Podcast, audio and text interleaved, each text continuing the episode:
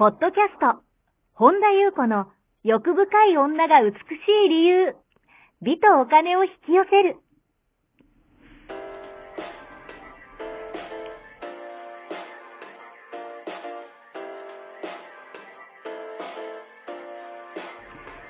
ポッドキャスト本田裕子の欲深い女が美しい理由は、いちまん人の女性をコーチしてきたメンタル美容研究所代表本田裕子が、幅広い知識と自らの経験をもとに、より美しく豊かになる方法を独自の視点からお伝えしていきます。女性の本来持っている美しさを引き出すヒントや、にせんごねんから実業家として培ってきたノウハウ、精神的・経済的な自立、自由奔放に輝きながら自分の人生を楽しむ意識やメンタル作りについてお話をしつつ、またリスナーの皆様の様々な悩みを解決していく番組です。それでは本日の番組をお楽しみください。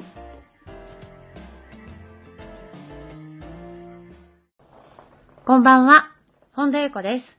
本日もポッドキャストいちまん人の女性をコーチしてきた私、本田裕子の欲深い女が美しい理由、美とお金を引き寄せるの番組をスタートします。本日もこの番組はアシスタントのはい坂本ちゃんですね。はいはい坂本ちゃんと進めてまいります。はい、では坂本ちゃん、本日もよろしくお願いします。はい、よろしくお願いします。はい、今日はどのようなお便りが届いてますか？はい、えー、ゆうこさん、いつも楽しくポッドキャストを聞かせていただいております。よくメンタルが強いとか弱いとかって聞くのですが、メンタルの強いとか弱いとかってどういうことなのでしょうか？また私はメンタルが強くなりたいのですが、どうしたら強くなれますか？教えてください。よろしくお願いします。というお便りが届いております。はい、ありがとうございます。なるほど、メンタルの強いとか弱い、うん、どうでしょうね。ねえ、よく聞きますよね。まあ聞きますよね。うん、なんか私思うには、そのメンタルが強いとか弱いとかっていう、はい、なんか厳密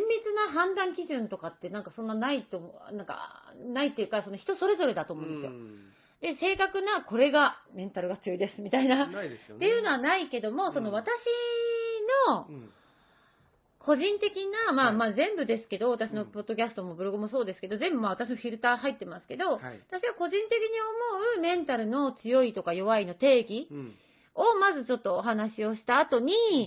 うん、えっと、どうすればね、メンタルが強くなれるのでしょうかというふうな、はい、あのご質問いただいているので、うんはい、まあ私の思うことをちょっとお話ししたいなと思います。うん、まず、まあ、うーんと私の思うメンタルの強いっていうのは、はい、例えばなんかこう失敗したり、うん、例えばなんかこう傷つくようなことがあっても、うん、引きずることなくまたチャレンジができる人ですよね。うーんそのでメンタルの弱い人っていうのは、はい、なんかこのそのいっかいの失敗とか、うん、でこうなんかこう長く引きずっちゃってその行動にこう悪影響が出る人、うん、例えばまあまあ、前回ね恋愛のに関する引き寄せのね、はいはい、あのお題でしたけど、例えばじゃあ告白したいですみたいな、うん、でなんか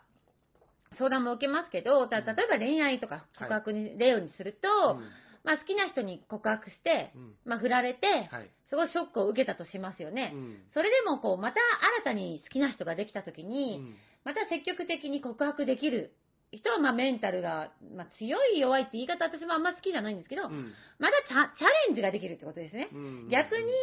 なんかもう次からはもう二度と告白をしないとかね、はい、あ, あるいはまた別の人と付き合った時に、うん、もうつ常に振られるんじゃないかっていう審判を強く感じるようになっちゃった、うん、っていうのはやっぱちょっと引きずっちゃってる。なるほど。うんだから、まあ、弱いとは私はあんま思わないんですけど、うんうんっていう、まあ、まあ一応弱い、まあ、便宜上強い弱いというふうに表現をするならば、まあ、弱いと言えるかもしれないですね。うん、例えばじゃあスポーツを例にすると、うん、なんかこう、スポーツで例えばなんか、まあ私バスケとかしてましたけど、はい、大きなミスをしてチームに例えば迷惑をかけたとしても、うんうん、それも引きずることなく、もう自分のプレーができる人っていうのは、まあメンタルが割と強いと言えるし、うんうん、そのミスを引きずってなんかもう恐縮しちゃって、うんはい、あもうなんか自分のプレーができなくなっちゃう、うん、あもうなんかもう迷惑かけれないもう自分のせいだみたいな、うん、なんか自分の力がこう本来の力が発揮できなくなる、はい、っていうのはちょっとやっぱりメンタルその持ってかれちゃってますよね。うんだから、うん、このメンタルの強い弱いの、はい違いって何でしょうか、うん、って言った時に、はいまあ、先に答えを言いますと、はいあのまあ、なんかショックだった時、うん、失敗した時、うん、なんかまあまあ傷ついたでも何でもいいんですよ時にあのそれを抑圧せずにちゃんと感じれるかどうか、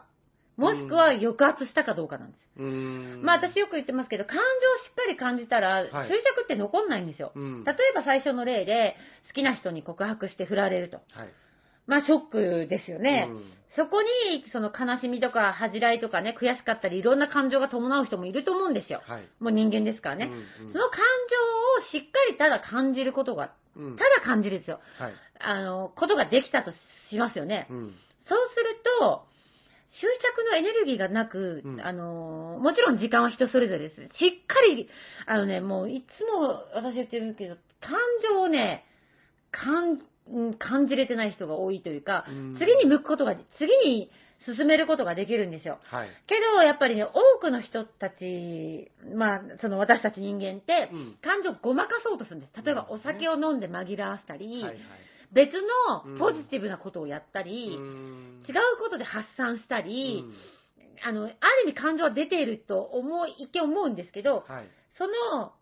そのものの感情がしっかりちゃんと抑圧してるんですよ、うん、だから別の感情を作り出してそれを感じても執着って残るんですねそういう人って、うんうん、だから例えばショックとは別の感情を作り出して、うん、それを感じて苦しんでることが大半なんですよね。だからずっと引きずるんですよね。だからショックそのものとか、はい、うんと例えばじゃあ振られたことに伴うなんか湧き出てくる感情を感じてるわけじゃないんですよそういう人って。うん例えば失敗したりとかしてもそうなんですけど、うん、でその苦しんでるつもりなんですけど、うん、元のショックだったりをきちんと感じてるわけじゃないから執着のエネルギーが残っちゃうんですよ。だから引きずる。うんでそのうんと傷のケアをしてないというか、はいまあ、だからちゃんと感じれてないっていう、うんうんうん、あのー、感じてるつもりにはなってるんですけど、うん、でメンタルの強い人っていうのはそのなんか傷をさらけ出せる人なんですよね、はい、だから振られて思いっきり落ち込める人、うん、思いっきり泣ける人、うん、思いっきり悲しめる人、うんうん、思いっきり悔しがれる人それを自分に許してる人なんですよ、はいそうすると執着のエネルギーが残らないんですよ。うん例えばまあ振られたことは別に嬉しいことではないですよね。まあでも仕方なかったっていう、はい、その人に対して未練が残らないんですよね。うんでまた別の人と出会った時に、うん、また挑戦ができる、うんうん、またチャレンジができる、はい、だから、ね、感情をちゃんと出すっていうのはねめちゃくちゃ大事なことなんですよ。うんで実は人前で感情を出せる人の方がメンタルって強いんですね。人前で別に出さなくてもいいんですよ、うん人前で出せる、出さなくてもいいけど出せる人のがメンタル強いですね。だから人前で出せる人っていうのは結局、うん、抑圧しがちなものを、うんと、例えばですけどこうすると恥をかくんじゃないかとか、うんうん、こうするとかっこ悪いなとか、はい、なんかなんかそういう風な、まあ、恥を恐れてたりとか、うん、っていうことが多いとやっぱねまあ、メンタルって弱くなりがちなんですよね。うんでさっきからメンタル、まあ、強い弱いっていう風なお題のね、うん、ご質問いただいたから私もあえて強い弱いって言ってますけど、うん、これってね生まれつきの資質じゃないんですよこれも。あのねえ多少はもちろんあると思いますよその要素はあっても、はい、資質とか性質ではなくて、うん、抑圧してるかしてないかがもうめちゃくちゃ大きいんですよ。うーんだから結局どんな感情を感じることも自分に許す、うん、だ例えばじゃあうーんとねあの好きな人とうまくいかないとか、はいそこでなんか自分別になんかそれがあの例えばじゃあミスをするスポーツでミスをする、うん、何かに挑戦して失敗する、うん、あの何か行動してたりすると必ずついてきますよね。何かチャレンジしない限り失敗ってしないですよね、うんうんはいはい、スポーツしてたらそんないつも完璧な、うんまあ、私バスケしてましたけど、はい、さんてんシュートとか私よく打ってたんですけど、うん、ひゃっ発ひゃく中のわけがないじゃないですか、うんうん、その時の状況によっては、ね、もちろんそれを外すことだってあるわけですよね、うんでもそれをなくそうとすると、うん、ものすごく消極的にならざるを得なくなるんですよ、人間って。イコールどうなるかっていうと、うん、チャレンジしなくなります。うん行動しなくなります、うんうんうん。傷つくことを恐れて行動しなくなると、はい、人生が色あせます。うん、そうですよね。停滞します。つまんないですね。つまんなくなります。うん、そうです。うん、結局うーん、どんな感情も感じれること、うん、で、えっと、まあ、で、結局まあ私ね、ちょっとよく最近言ってますけど、ちゃんとネガティブな感情を感じれることを許すと、うんうん本当に浄化するんですよ。うーんだからそこに付随した余計な、まあ、よくねちょっと今年の初めとか言ってたけど、はい、その自分が使った周波数にも気づくわけですよ。それって本来の自分じゃないことにも気づくわけですよ、はい、そうするとちゃんと感じれたら、うん、あのちゃんと感じれてなかったら同じようなことで気づきが気づくためにそういうのが起きるんですよ、うんうん、だからあのー、なんだろうな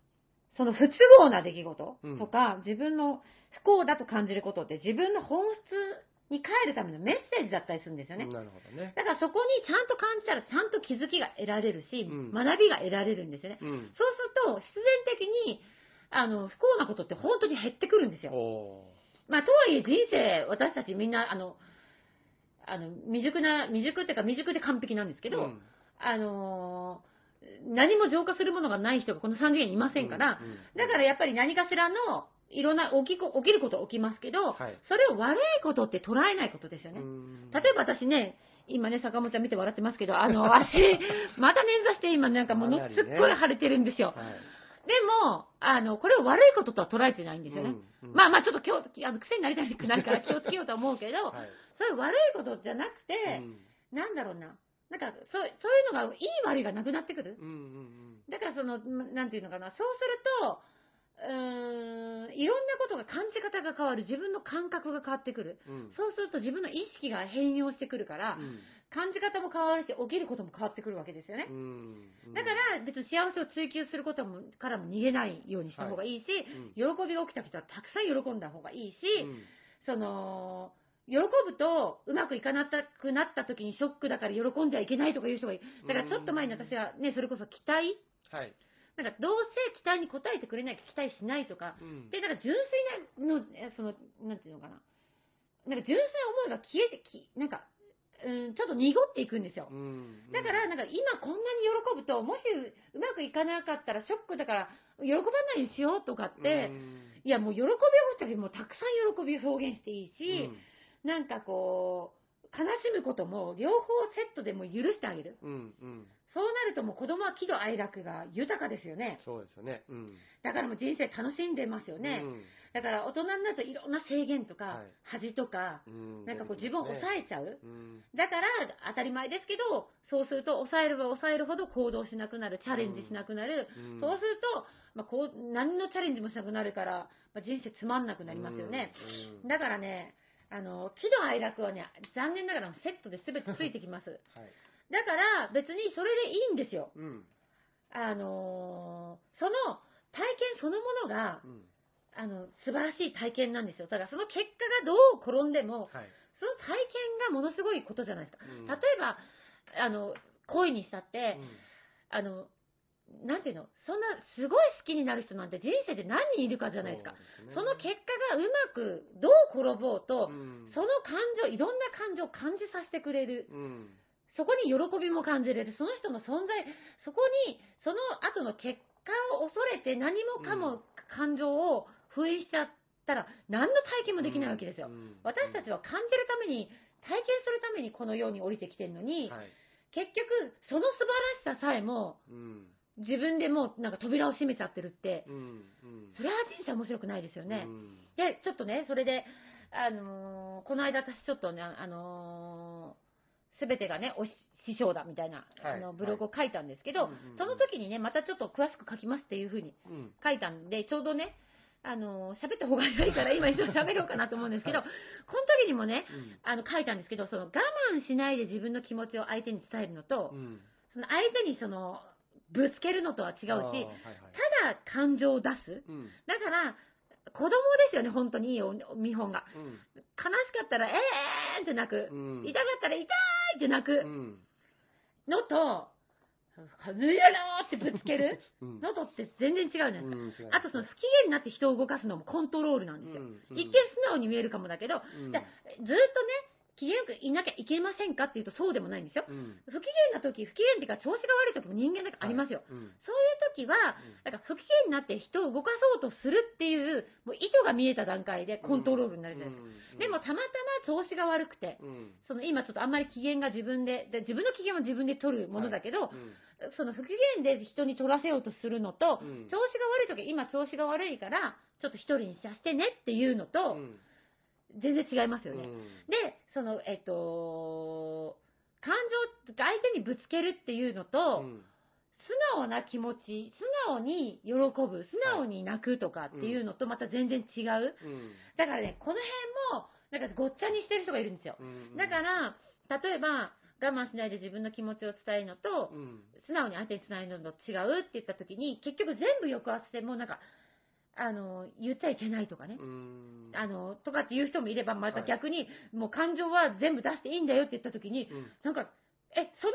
出なんかえそれそれ違うでしょっていう出し方、うんうんうん、だから素直に出すっていうのがすごい大事だなって思うんですよね、うんうん、だから私は、まあ、ちょっとまた話戻しますけど、はい結局ショックも悲しいこととか、うん、ななあの泣くのもあのどんな体験も貴重な体験だと思ってるから、うん、本当にねもうハートで生きてもなんかもうたそれこそなんていうの失敗だっていっぱいすることを自分に許す、うん、でもうたくさん例えばどんな感情を感じるのも許すっていう風に私は 思, 思ってるっていうか、うん、そ, それがハートに生きるっていう、はい、それが本当になんかこう頭でいろいろね、うん、考えちゃうと、うん、やっぱりその強いふりして弱いのもおかしい、うん、おかしいっていうか本人がきついと思うんですよ、うんまあ、ちょうどねこの時に私があのブログに書いたけども、はい、あのなんかすごい上から人を舐めた言動をすることによって相手にされないもんだから、はい、なんか気を引こうとしたり自分の価値を高くね見せようとするけどそれって本当に逆効果でしかなくてじゃなくてあのもうナチュラルでいること、うん、でそのナチュラルっていうのもいつもいつもいい人でいましょうねとかではなくて、はい、ちゃんとどんな感情も自分で感じれるその相手にぶつけるんではなくて、うん、じゃない限りあのね、よくわかんない執着が残るんですよ人ってちゃんと感じないから、はい、別のものでごまかそうとするから、うん、そうするとちゃんと感じたら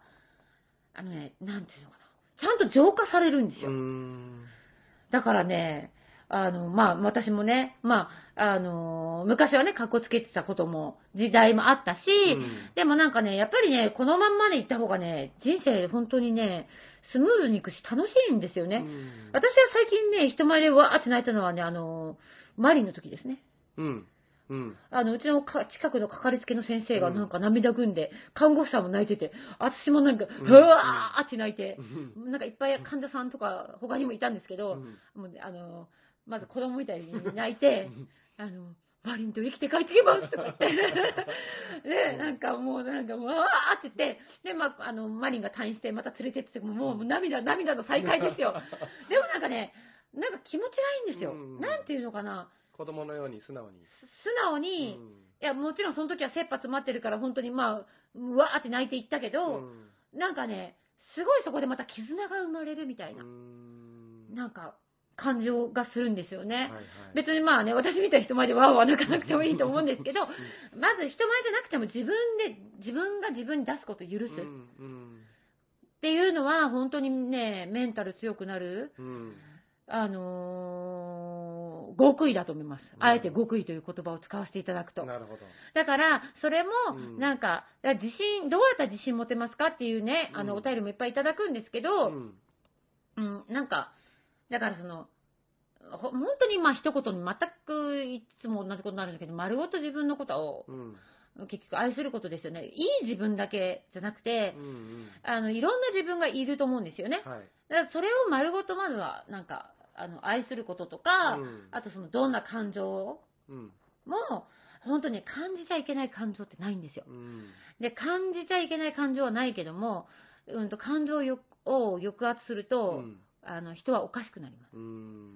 それだけねちょっと覚えておいていただいて、はい、それとぶちまけるのと違うっていうね、うんうん、それでぶちまけて人をコントロールするのとは全く違うただ感じるただ出すっていうのをねあの一人の時とかやってみるといいんじゃないですかね。例えばめっちゃむちゃあたあ頭に来た時っていうのは、うんうん、あの私外走りますからね。わねーとか言って、わーとか言って、ちょっとここ数年やってないけど、あのー、出しますよ。別に頭おかしいと思われてもいい。その代わり引きずらないんですよ。本当に。うん、あの人に対する執着もないなくなるんですよ。でもね、それ出してないとね、うん、別のことでごまかすとね、うん、やっぱふつふつとまた怒りが湧いてくるわけですよ、ね、人っていうのは、こんな、はい、あんたかなみたいなのが、はい、それが自分の中で出せないから、相手に当たったりするわけですよね。別に相手に当たって当たるとか、相手に出すのはいいですよ、はい、別にあのいいんですけど、うん、その出す練習をしていくといいんじゃないかなというふうに思います。以上でございます。はい、ありがとうございます。この番組では皆様からのご質問ご感想をお待ちしております。本田裕子のホームページ、ゆうこほんだ .com までお寄せください。はい、本日も最後までお聞きくださりありがとうございました。また次回お会いしましょう。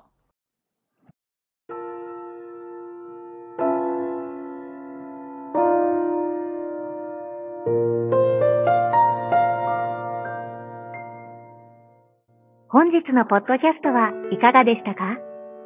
この番組を聞いてくださったあなたにプレゼントがあります。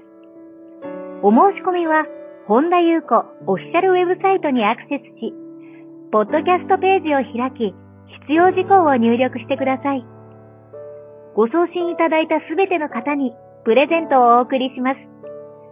美や豊かさを引き寄せる有料級の役立つ情報を無料でお届けいたします。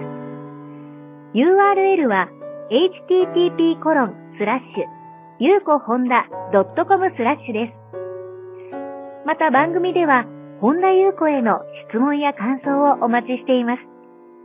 同じく本田裕子オフィシャルウェブサイトにアクセスし、お問い合わせフォームからお申し込みください。それではまた次回お会いしましょう。